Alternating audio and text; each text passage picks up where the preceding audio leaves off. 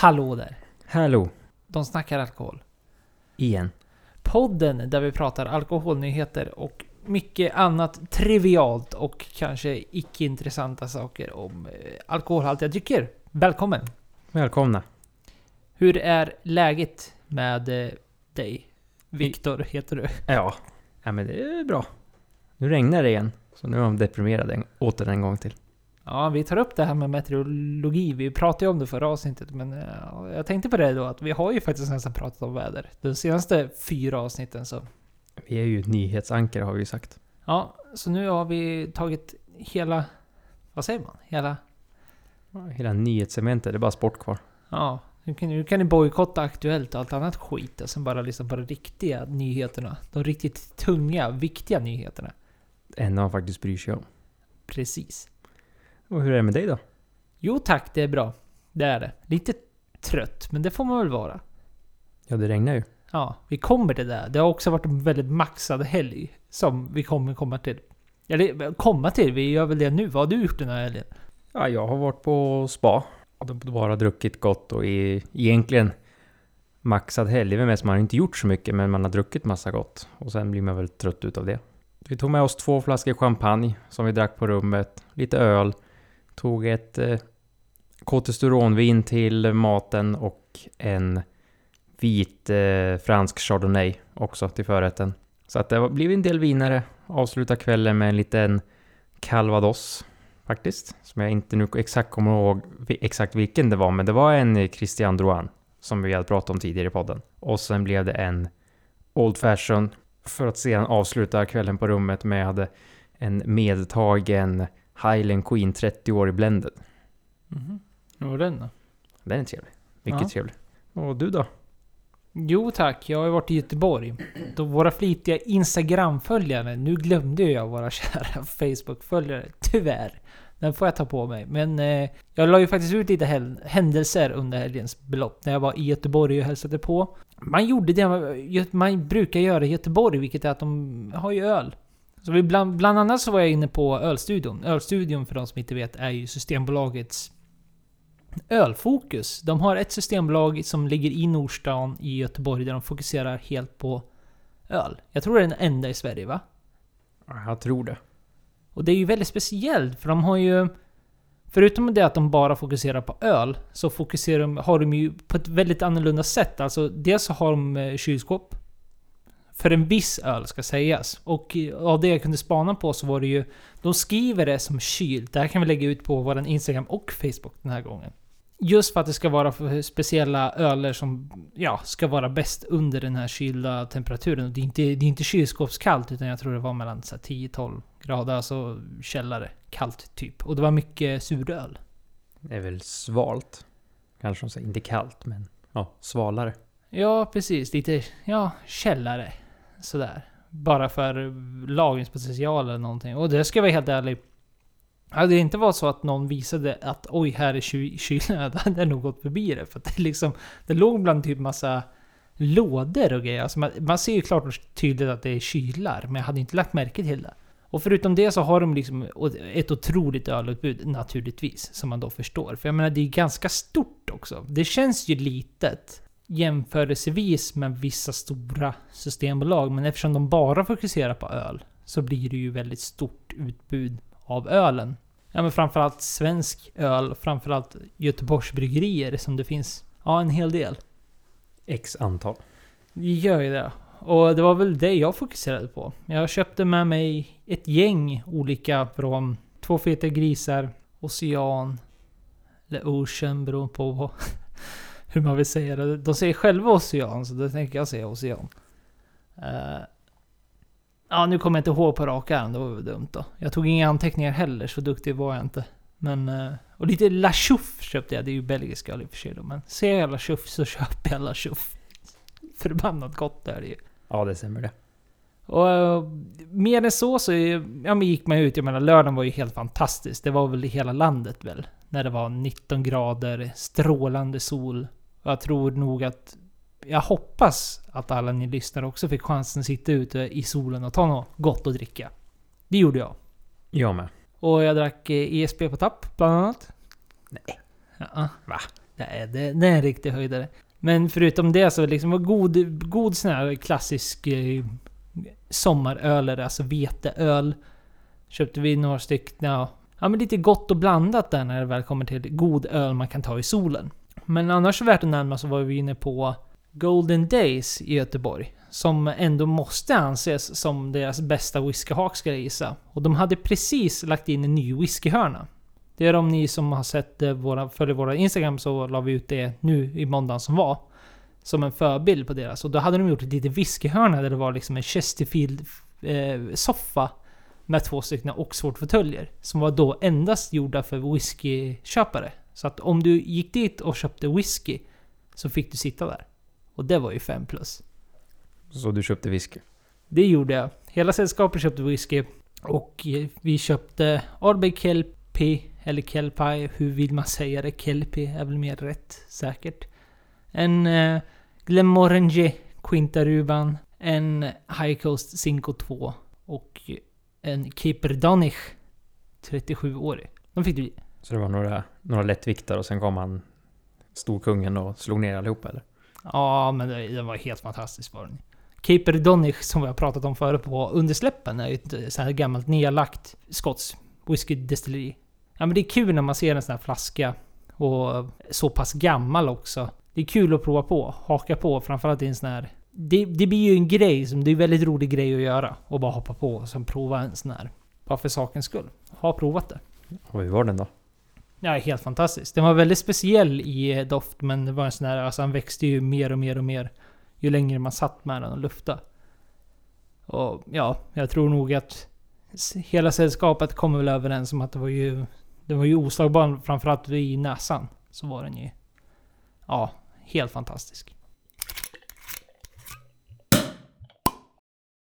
Och dagens avsnitt måste jag ändå säga att jag har gått och väntat på, kanske sen vi bestämde det för en vecka sedan, att vi skulle dricka det vi dricker idag. Så har man gått och längtat efter den här tisdagen. Det är inte ofta man längtar efter en tisdag, men när tisdag bjuder på Champagne. då blir man glad. Ja. Mm. Jag som redan har druckit två flaskor champagne i helgen kände, kände i början man ah, champagne. Men sen tog man en klunk och bara jo, det är så jävla bra. Ja, det är ju det. Det är ju förbannat gott. Ja, och då är det ju inte vilken champagne som helst. Men det är inte heller en av de dyraste. Nej, nej det, det ska sägas. Det här är respektabel, en bra flaska. Jag tror de flesta av er kommer bli glada när ni hör priset. Ja, och det är La Chatuette, eller Chouette. Det är Champion. Vårt uttal, alltid. 100 av Ja, 100. det här måste vi lägga ut på något sätt ju.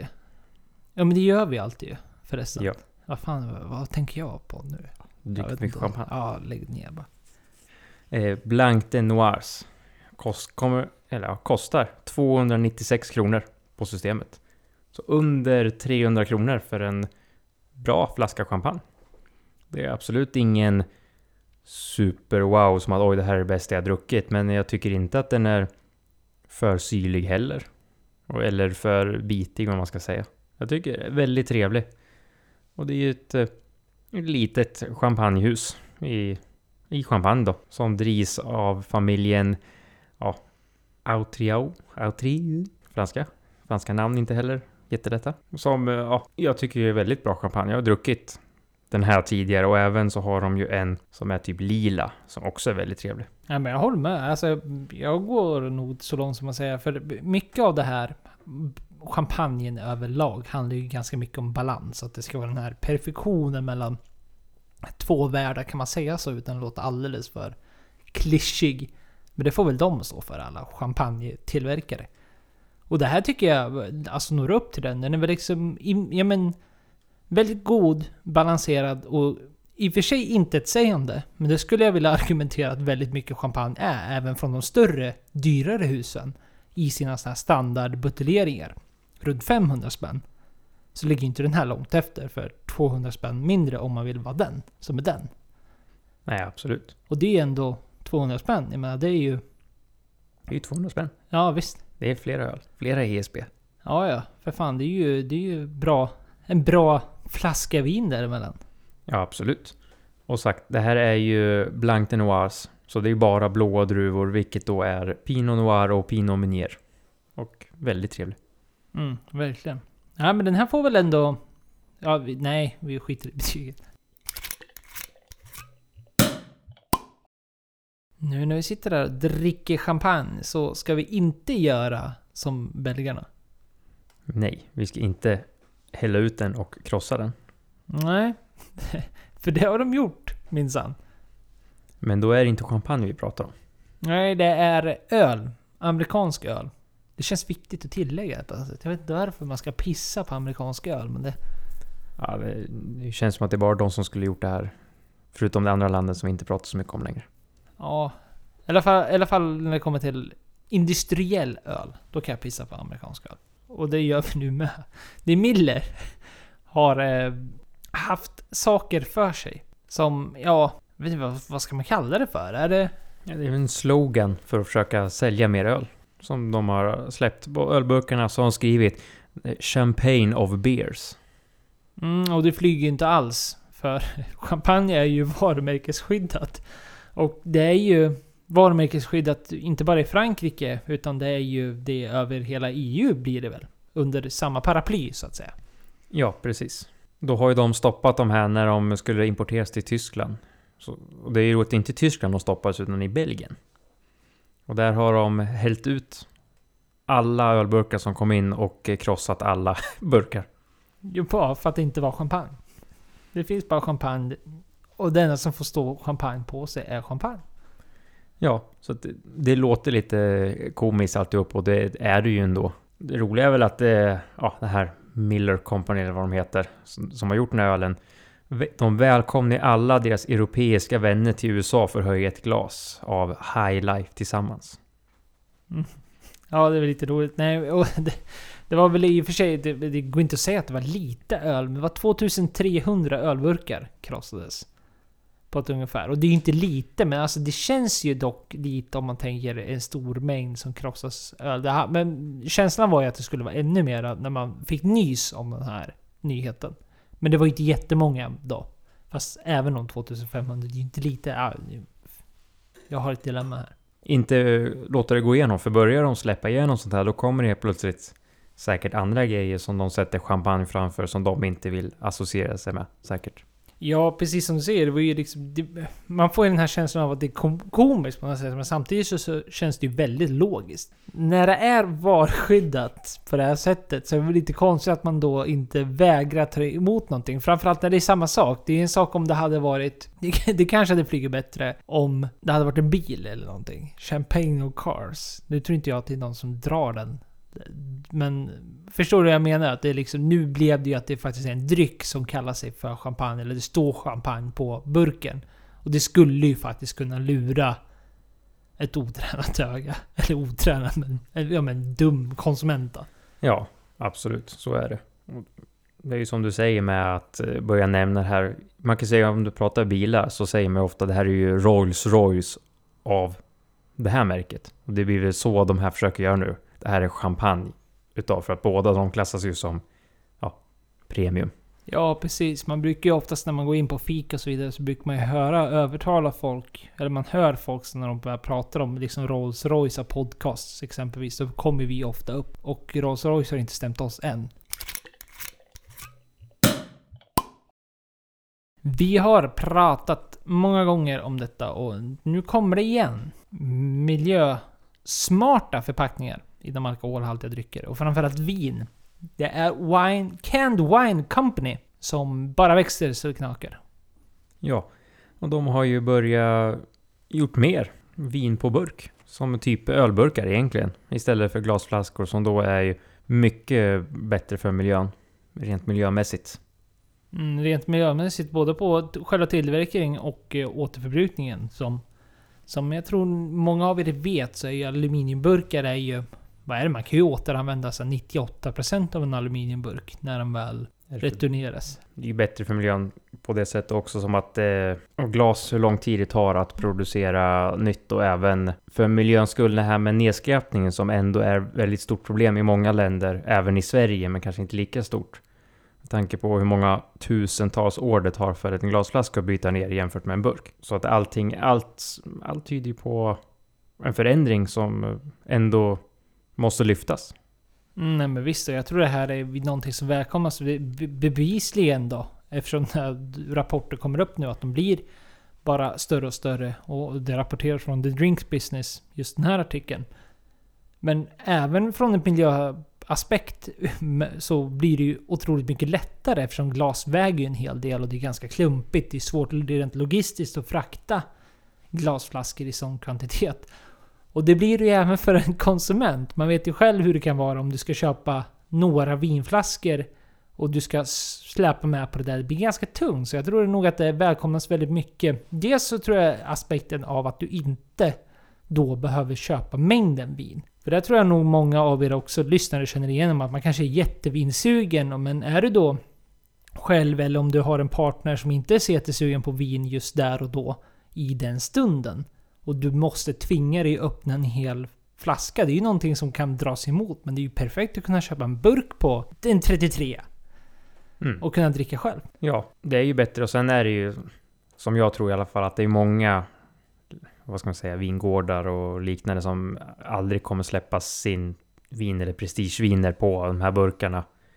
Men alla lättdruckna, de här eh, gjord gjort för massan som inte sitter som oss och är kanske lite nördiga. Det är ju bara bra att de kommer försvinna från flaskor eller bli med på burk just för att det är ändå de som faktiskt säljs mest på Systembolagen och i spritaffärer runt om i världen.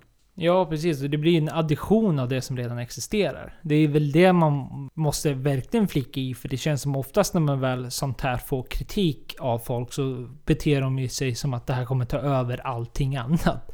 Det är inte så att de här burkvinerna kommer slå ut alla glasflaskor. Det kommer ju aldrig hända, utan det här är ju bara ett supplement till ja, men en extra grej som kommer finnas för oss konsumenter att kunna köpa.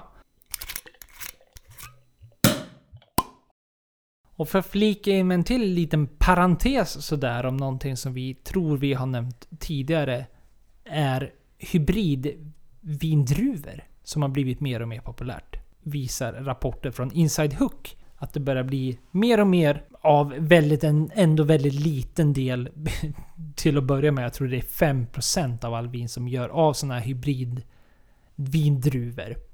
Och för dig som inte vet vad en hybridvindruva så kom de ju till för att man då ska försöka bekämpa dels klimatpåverkningar, alltså rent vädermässigt då. Att vindruvorna ska trivas bättre i det klimatet som existerar idag. Men det var framförallt när det väl kom in en, vad ska man kalla det för? Sjukdom? Mm, ja, det var inte när vinslusen kom in första gången och sen utvecklas ju den som allt annat. Alla sjukdomar.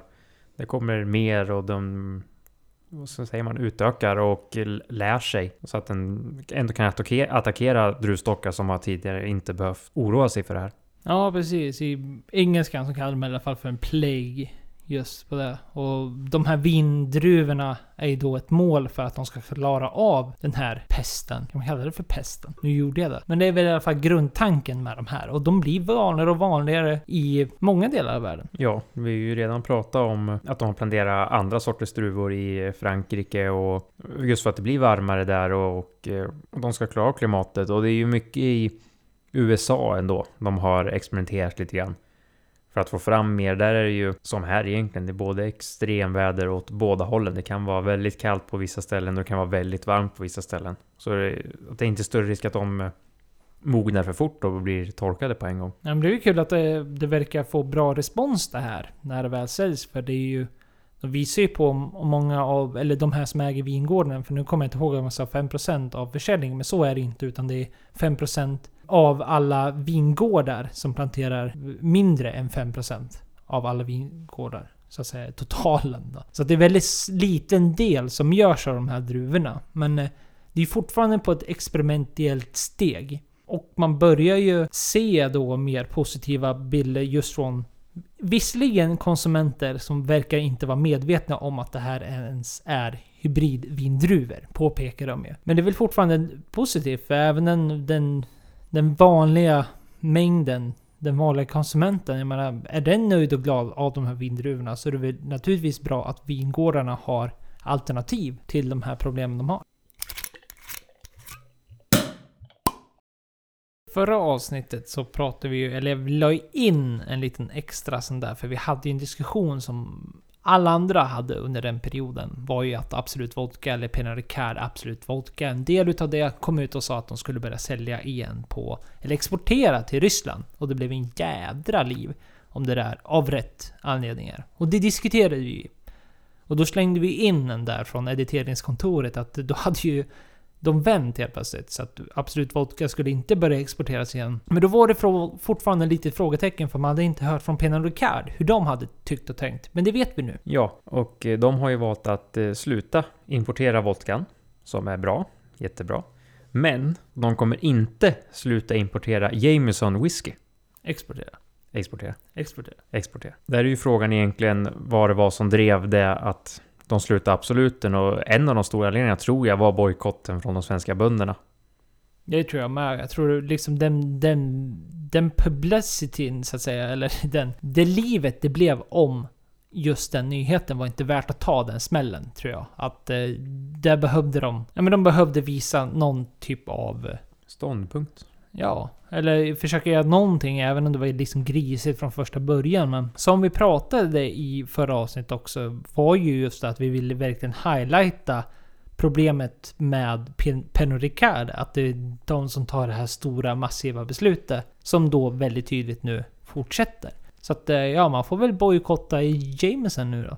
Ja, man ska ju visa ståndpunkt och det är ju, ska man bojkotta allting bara för att de fortsätter med någonting? Det är ju, det är en svår fråga överlag, men det här är ju någonting som inte har skrivits något om i Sverige, vad jag har hittat, utan jag hittar det på independent.ie. Så det är ju irländska nyheter som skriver det här och det är väl förståeligt att det här är större i Irland än vad det är i Sverige, precis som Absolut är stort i Sverige och kanske inte lika stort utomlands. Nej, precis. Det var ju helt tyst utomlands just när Absolut hevan var igång. Men eh, ja, man får väl göra ett beslut där, precis som du säger. Och Jameson, det är väl kanske inte många av er där ute som dricker Jameson ens. Så att det kanske inte är någon stor, men det är väl om man har det i Irish Coffee och så vidare. Men där kan man ju ta en Tullamore Dew istället då. Konkurrenten.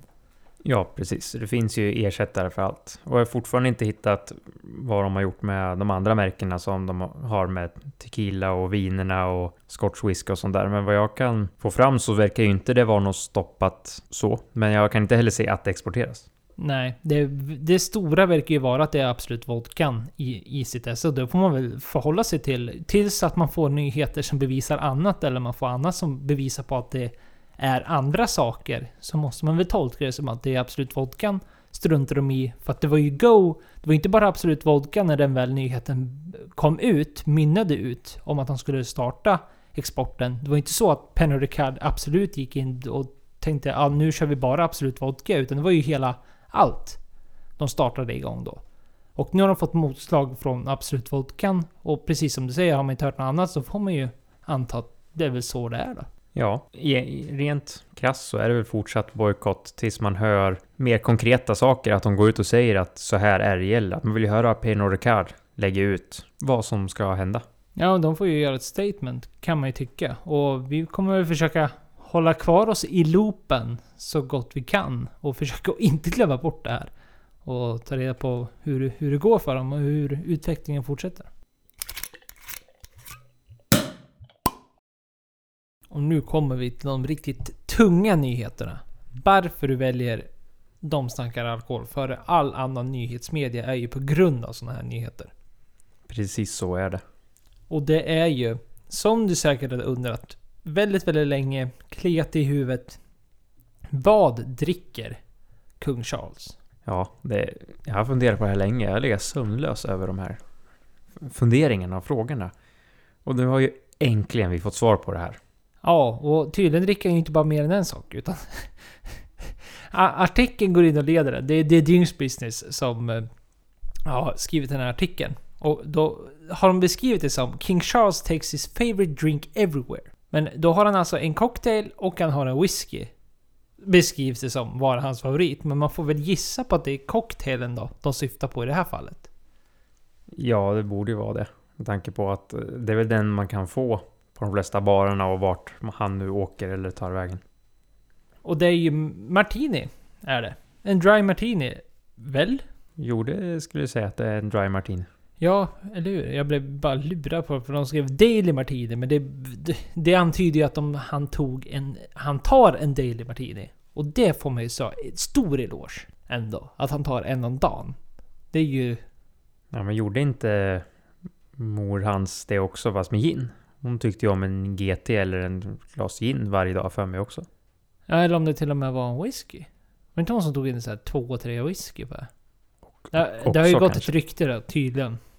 Men hon blev men Det där hör man ju ibland. Att folk som eh, dricker lite alkohol i små rätta mängder. Och så blir de gamla gatan. Och så finns det sådana här mm, unika fall som typ Churchill som liksom super skallen av sig och ändå blir 90. Så jag menar på papper borde han varit död sedan länge men... Ja, man vet det, inte det är så det går när man dricker kvalitet. Och, Ja. rö- och röker 10 cigarrer om dagen.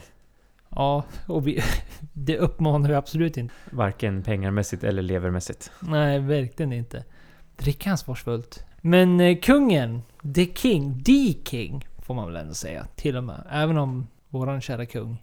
Vad tror du våran kung dricker? Jag hoppas han dricker något roligt som en, eh, en långburk och en uh, liten nubbe. Det känns lite som det. Gör inte det? Det är Ja, såhär tre känns- kronor eller någonting. Eller, Tre ku- kronor eller långburk. kung.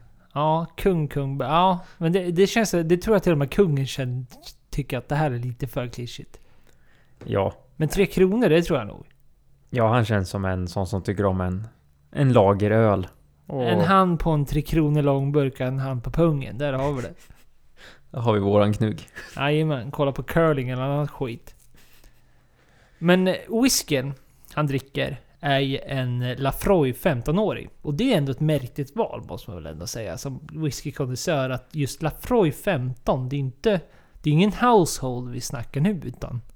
Nej, jag tror inte ens den här finns att köpa längre. Om det inte finns kanske i England att det finns något speciellt just for English market. Men jag har Ja, inte det, sett känns, det. det känns som att han får ju tag på den om han vill. Om man säger så. Eh, Ja, det känns som det. Och eh, det är väl så att eh, Lafroig blev ju Prince of Wales Royal Warrant, något sånt där. De har ju massa, vad säger man, de dubbar dem och ger dem någon prestigemärke och det lever ju alla whiskyhus på i hundra år. Men det är ändå kul att det var... För i Lafroy hade liksom också där, det är väl bara fördomar. Men hade, jag hade ju aldrig gissat på ett Isla whisky. Minst sagt inte Lafroy, för det känns som att... För i och för sig, där kommer ju Lafroy in. Folk, antingen älskar du det eller så hatar du det. Av, av dig som inte vet så är Lafroy alltså ett eh, Isla whisky, alltså väldigt rökig och väldigt distinkt tung rökig whisky. Lite medicinellt eller vad man ska säga. Alltså, ja, Väldigt speciell smakprofil. väldigt gott. Väldigt gott tycker jag med. Men det är väldigt många som säger nja.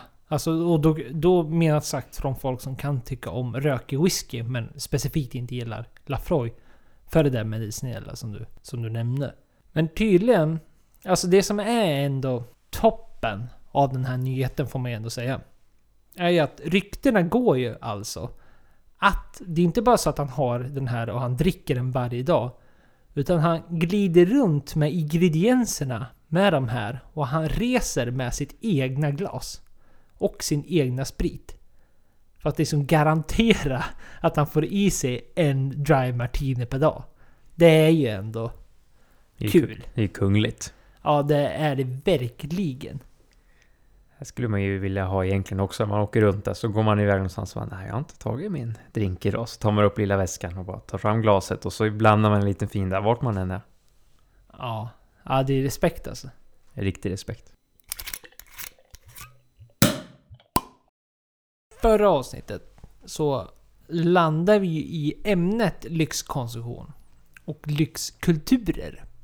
Och då vill vi ha det lite mer öppet för flera typer av drycker och kanske lite mer öppet rent allmänt så. Men vi berörde lite snabbt där var ju just rappens, vad ska man säga, rappens influenser ändå.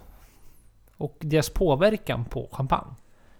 Och hur champagne, hur man ser på champagne inom lyxkonsumtion lyxkulturen. Även om champagne naturligtvis alltid har varit en del av lyxkulturen så blev det ju verkligen ett hopp där i början av 90-talet, början av 00-talet, då det slog igenom. Ja, och då var det ju det här med lyxkulturen som de fick in var ju just att eh, mycket namedropping.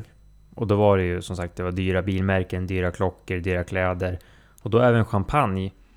Och då var det ju speciellt ett, en champagne som nämndes extra mycket.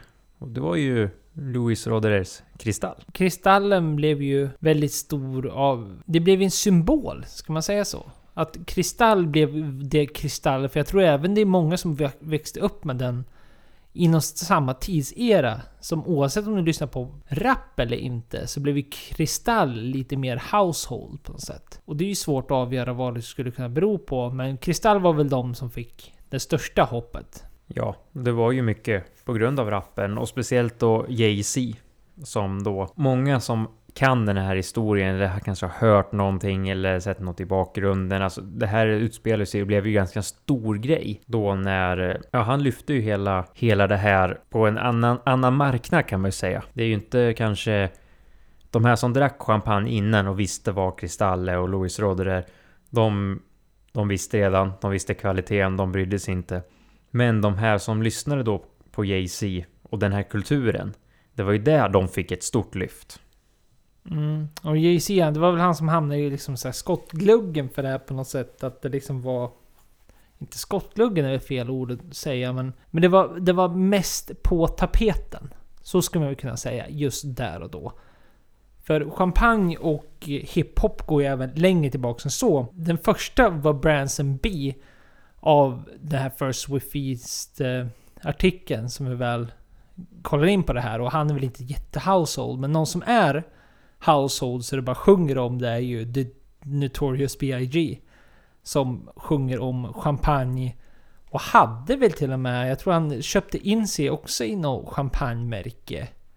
Och det var framförallt Moet han rappar mycket om att han sitter längst bak och dricker. Och du hittar mig alltid när jag sitter och dricker champagne. Och, men det, han la ju en tydlig grund. Och han den här Branson och The Notorious B.I.G. Biggie verkar ju faktiskt genuint ha tyckt om champagne. Alltså det verkar ju inte vara på av det här skrytgrejen utan den här Branson bryter ju till och med att han sitter liksom och har tagit fram speciella vintages som han bjuder med till ASCP Rocky, till B.I.G. när han väl var igång och han levde och så vidare. Utan det verkar ju...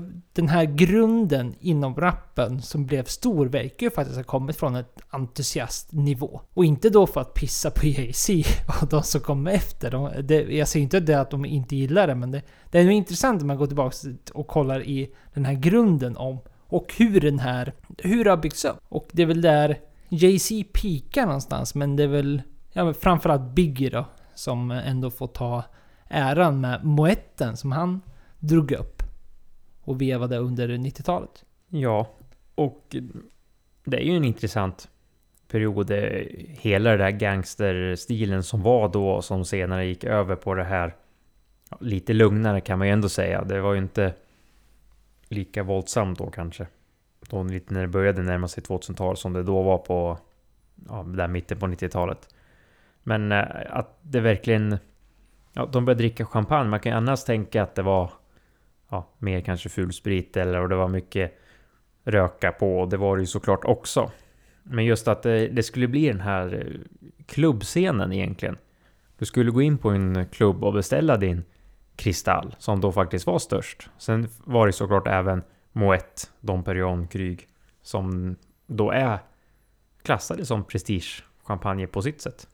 Mm, det fick ju till och med problem där just för att det skapades två olika håll. Eller man, man fightades mot varandra. Det, det som vi säkert, jag menar det får ju Sture P och dess vassning att se ut som ingenting. En piss i rymden. Jämförelsevis vad de här gjorde. När stora, rika gäng mer eller mindre gick in och beställde och ja, de drack väl ändå upp det så kan man väl syntolka. Kanske inte alltid då. Men grejen var i alla fall att man skulle köpa så mycket som möjligt och så var det bara ett skryt om vem som kunde köpa upp så mycket som möjligt. Och de här klubbarna fick ju slut på champagne konstant. På grund av den här prestigegrejen och den här grejen att köpa mycket dyr champagne. Och det ledde ju ändå till eh, det här som då kommer komma skall med vad som hände efteråt, vilket gjorde att det blev lite kontroversiella kommentarer och annat. Och det finns ju ingen som har något konkret att det här var det som faktiskt hände. Vi har ju vad som finns och man hör vad folk berättar och hit och dit. Men det är några tycker så, några tycker så. Så att det här är ju bara vad vi uppfattar det som. Så att man ska inte ta det vi säger som att det var exakt så här det hände, för det vet vi inte. Men det var ju Louis Roderers president, eh, Fredrik Rosad, tror jag han heter, och uttalas. Som då 2006 inte tyckte om alltså publiciteten och jag tror att han inte vill associera sig med den här kriminella kulturen eller eh, spendera glamorösa. Så han sa ju ungefär, ja, eh, jag kan ju inte förbjuda dem från att köpa det. Och jag, hans, I'm sure Dom Perignon Krieg will be delighted to have their business. Och det får man ju tolka precis som man vill. Men ja. Ja, och det är väl... Det är väl hela den här grejen. Det, det känns som att det är en sån blandning av att jag kan förstå att de kanske inte vill... För oavsett champagnemakare överlag, oavsett vad det är för någonting, har ju alltid sett ner på det här med att vaska champagne. Och att man beter sig, just för de ser det som ett väldigt djupt, alltså seriöst hantverk som de inte vill se gå till spillo. Men samtidigt som man läser in någon typ av sån här klassisk, för att vara jättegeneraliserande, fransk arrogans som kommer in i det hela också. För jag menar oavsett hur det står i den här ståndpunkten och hur, hur han tänker och hur Jay-Z tänker, för det för nu är vi alltså åter tillbaka på Jay-Z och den här kommentaren då. Men de har en sån här Jay-Z Most Name Drop Products by Album. Vilket är ju skitrolig lista. Och där kommer ju Kristall tvåa. Efter Mercedes-Benz. Och man undrar ju hur fan han har fått in Mercedes-Benz i låtar. Men det, han, det kan ju inte vara Mercedes-Benz. Han måste ju liksom vridit på det på något sätt. det är inte Rolls-Royce. Mök. Ja, ja, men det är liksom hur fan kan man rappa Mercedes-Benz? Ja, ni, ni hör ju att det inte här är riktigt våran genre då. Men Kristall kommer tvåa på den här listan. Så att Jay-Z har ju sjungit väldigt, väldigt mycket om Kristall. Och det är ju oavsett om generalisering med, som naturligtvis är en generalisering, och behöver absolut inte vara sant med den franska arrogansen, så tror jag ju samtidigt att de kanske inte riktigt förstår hur mycket den här rapkulturen innan Jay-Z, men framförallt Jay-Z var ju enorm under 2000-talet. Han var ju ja, världens största artist. Får man väl ändå dra till med. Bland de största. Framförallt inom rap, om man ska säga så. Där kan man väl ändå våga sätta punkt. Sen kanske... Fan, kanske finns större artister, men ja, skitsamma. Så att jag tror ändå att det är lite... Från båda håll. Jag tror... Känslan är ju över hela den här händelsen att Jay-Z tror att han liksom bar Kristall på sina... Ja men själv. Och det gjorde han ju inte. Alltså Kristall var ju väl etablerade innan det här och som sagt, det var ju andra rappare innan det här, Jag menar... Eh, vi, vi pratade om Moët och Chandon och de där men... Även Biggie sjöng ju om Kristall innan Jay-Z gjorde det. Så att det Och där överdriver Jay-Z på något sätt. Samtidigt som jag tror den här in, inom hela Louis Rodrier-grejen att de underskattar hur mycket det här har faktiskt gjort för deras märke. Och hur folk ser på Kristall. För jag tror det är svårt. Alltså, jag tror det är väldigt få. Om du skulle samla en hoper 90-talister. Då väldigt, väldigt få skulle inte veta vad Kristall är. Är ju känslan. Ja, känns som det. Det är ju... Det är alltid en sakfråga. Vi kan ju vara helt ute och cykla. Att det kanske är jättestort. När vi blev mer intresserade så lärde man sig fort vilka var de här prestigemärkena. Och sen är det ju det här reklamen som, som jag har fått se, tänkt på i efterhand, just med om man tar Dom Perignon. Om du har sett den etiketten så är det ju tre piggar och lite runt. Den flaskan och den etiketten ser du ju även om den står i bakgrunden på en film. Och lite så är det ju med Kristall med deras genomskinliga flaska och det här eh, cellofanet som skyddar mot solstrålar. Så jag tror att just på den synpunkten så är det jättesvårt att säga om vad folk visste och vad folk inte vet. Men eh, de har absolut lyft den. Men jag vet ju när jag var på champagnemässan så hade vi ju eh, Björn Stine Antonsson som en provledare när vi provade champagne. Och han sa ju något om det här när Jay-Z tyckte att Ruiz Rodriguez skulle tacka honom för vad han har gjort för det märket. Så var ju han där.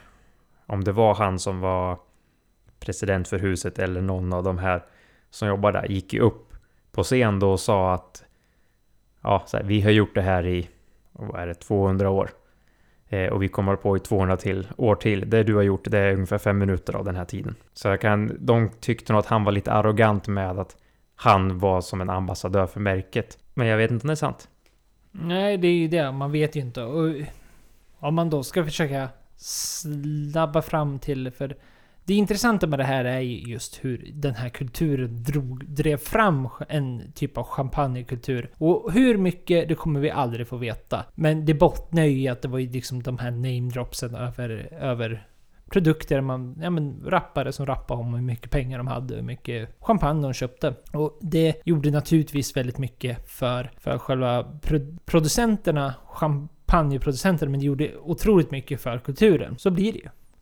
Ja, och det ledde ju ändå till att eh, Jay-Z och eh, Beyoncé, om jag har för mig, som gick in och köpte andelar i ett champagnehus och startade en egen champagne efter den här skandalen då. Och de heter ju typ någonting som eh, klädesmärket eller klockorna, typ Cartier. Fast inte riktigt så. De som gör den här champagnen då som Jay-Z fortfarande äger 50% stakes i. Som då är eh, Armand de Brignac. Som då finns på system att köpa. Kostar 2599 kronor. Men eh, vad jag har läst mig till och sådär så verkar inte det som att de håller samma kvalitet som de här andra prestigemärkena. Utan du betalar mycket för vem det är som äger den. Då den som associeras med. Och eh, då, även det här kampanjmärket ägs av Louis Vuitton Moet Hennessy. Mm. Och hela den här balladen, jag vet inte, berättade vi hur den här balladen slutade? Jag tror inte det va? De började, han sjöng ut om det och så blev det, de följde in och så blev det de här argumenten och så blev det liksom, kilade de fast i någon typ av arrogans och så vidare. Men sen hur, hur själva allting slutade i slutändan var väl mer det att Jay-Z drog på en bojkott. Eller manade upp till en bojkott av Kristall baserat på anklagelser, om rasism. Att då Luis Rodriguez skulle... Han anklagade Luis Rodriguez för att vara rasist. Och det här är ju någonting som Luis Rodriguez själv inte riktigt har kommenterat. Och har nu i efterhand liksom så här ja, men nästan eh, skjutits åt sidan på något sätt. Man har inte fått en diskret, alltså Jay-Z verkar ha släppt det och Luis Rodrier verkar ha släppt det. Ja, det var i alla fall så det slutade och det, han uppmanade som sagt till den här bojkotten som... Ja men det fick väl ändå ett genomslag på någon nivå. Får man väl ändå tro. Ja, de tappar ju försäljning såklart. Folk som ja, köpte den hela tiden förut slutar köpa den men eh, jag tror att eh, den impacten som var då tror jag inte riktigt är kvar idag. Utan det, det känns som att det är många som har... Det ligger i det förgångna, vad man ska säga. Det är förlegat. Ja, och det är väl det som är lite irriterande när man väl sitter och gör research på den här. Att man vill gärna ha liksom ett slut på den här historien, men den finns ju inte. Alltså den slutar bara där och där kan man ju inte kommentera vad som är sant och inte sant. För vi vet inte, och för de har inte ens kommenterat det. Vad det är som gäller det har varit några historier så här fram och tillbaka. Att liksom det som då Jay-Z skulle ha tolkat som någon typ av rasistiskt var egentligen någon annan marknadsföringsslogan eller någonting som man har då vridit. Och, jag menar, vi kan ju inte uttala oss alls om det här. Eller hur det gick till. Eftersom vi inte vet. Men eh, det, i alla fall, det verkar som att... Det är i alla fall något slut på den här historien. är väl att det helt verkar ha runnit ur sanden. På senare år. Ja, men det är ändå en en liten rolig historia, eller vad man ska säga. Det är ändå någonting som hände som skrevs i världsnyheter. Med stora artister och drycker som ändå inte händer så ofta. Så det är ändå en rolig historia att ta upp och om du är mer intresserad så ja, läs på. Läs det. det är en jättebra artikel, den som vi har gått på nu.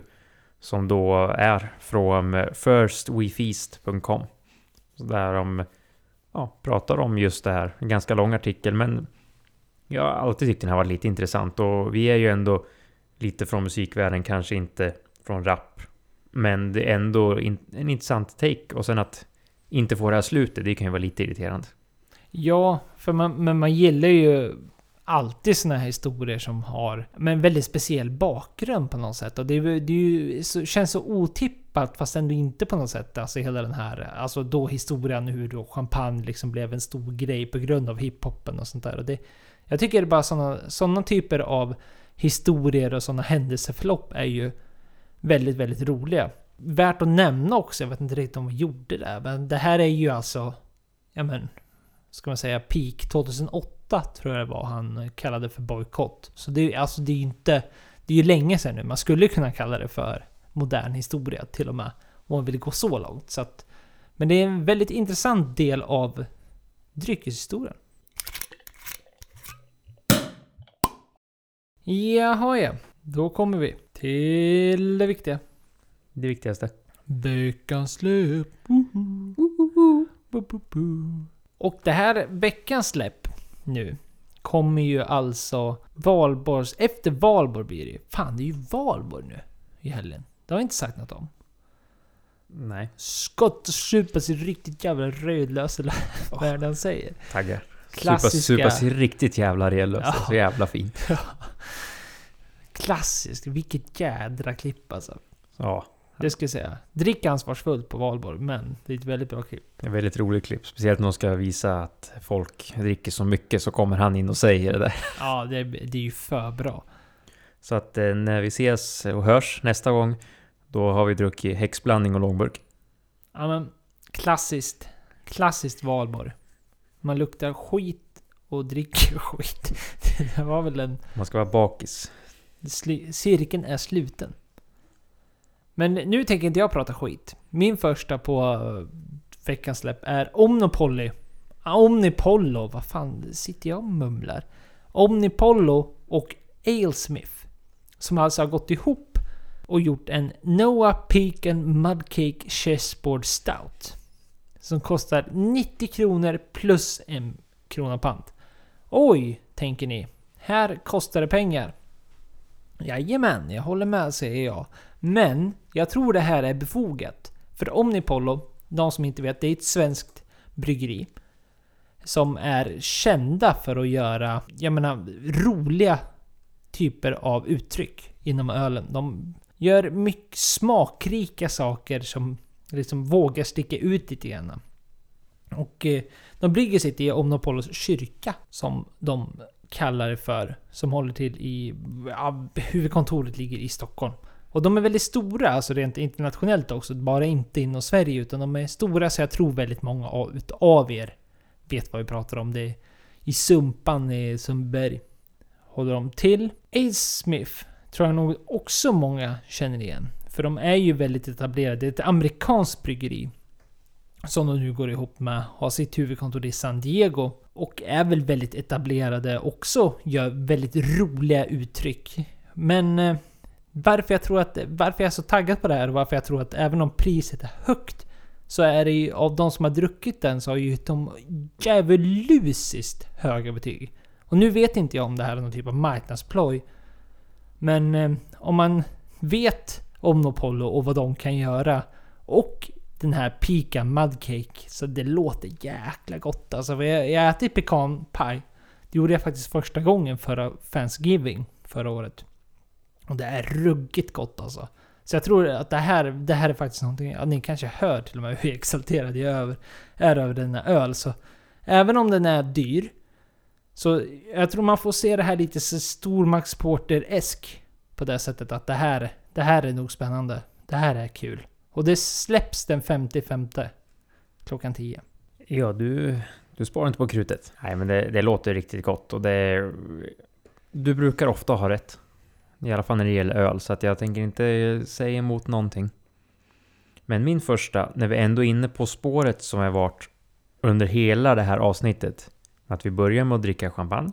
Sen pratar vi om champagne och så pratar vi lite mer om champagne. Så mitt första släpp är en champagne. Och det är Moet Chandon Grand Vintage 2015. Och eh, för de som inte vet så är det bara druvor från eh, ja, 2015 i den här vintagen. Och de släpper några sådana här lite då och då. Jag har ju köpt på mig några så jag har ju 2012, 2013, så har han 2009 och så har jag en 92 och en 2002. Så det blir en liten grej för mig, jag som har den här samlargenen att oj, nu släpps det något mer som jag inte har. Oj, nu måste jag ha den också. 2015 ska vara ett djävulusiskt bra år också. Ska tilläggas. Precis. Vin generellt sett. Ja, I Frankrike. i Frankrike. Och då blir man ju ännu mer så här, ja nu släpptes den här, den skulle man ju gärna vilja ha. Så den blir det säkert så att man eh, sitter och försöker knappa hem. Nu har ju det historiskt inte varit så att de här flaskorna tagit slut så fort. Så att eh, det är ju inget... Brukar inte vara någon superbrådska, men man vet aldrig. Det kanske ändrar sig, kanske bara kommer 10 flaskor till systemet. Och den kommer kosta 599 kronor och är säljstart 5 i femte. Mm. Spännande. Min sista och min andra för detta släpp är en whisky. Det känns som att det var länge sedan jag hade en whisky nu. Ja. Men nu kommer det en whisky. Det är Bunahabin. Och ja, det är Bunahabin som, som, som har gjort spriten, men det är Cooper Choice som är de som lanserar denna. Sweet and Smoky Madeira Finish. Och det är...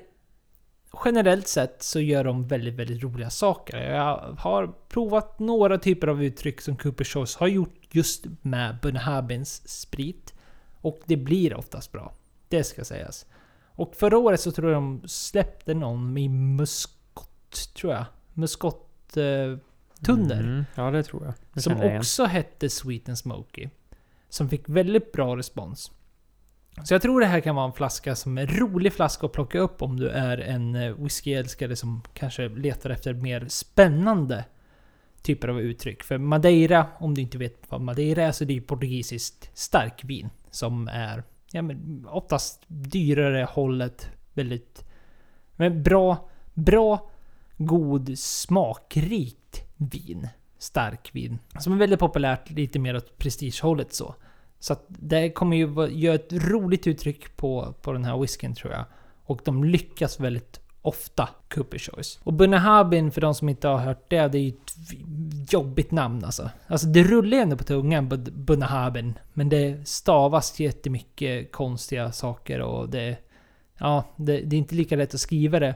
Men det är i alla fall ett eh, destilleri på Ayla. Och Ayla har vi pratat om förut, det är ju den generellt sett den, en väldigt speciell torv och torven gör att det är det som gör att rök, eller whiskyn blir rökig för att man eldar den här torven och en väldigt speciell torv.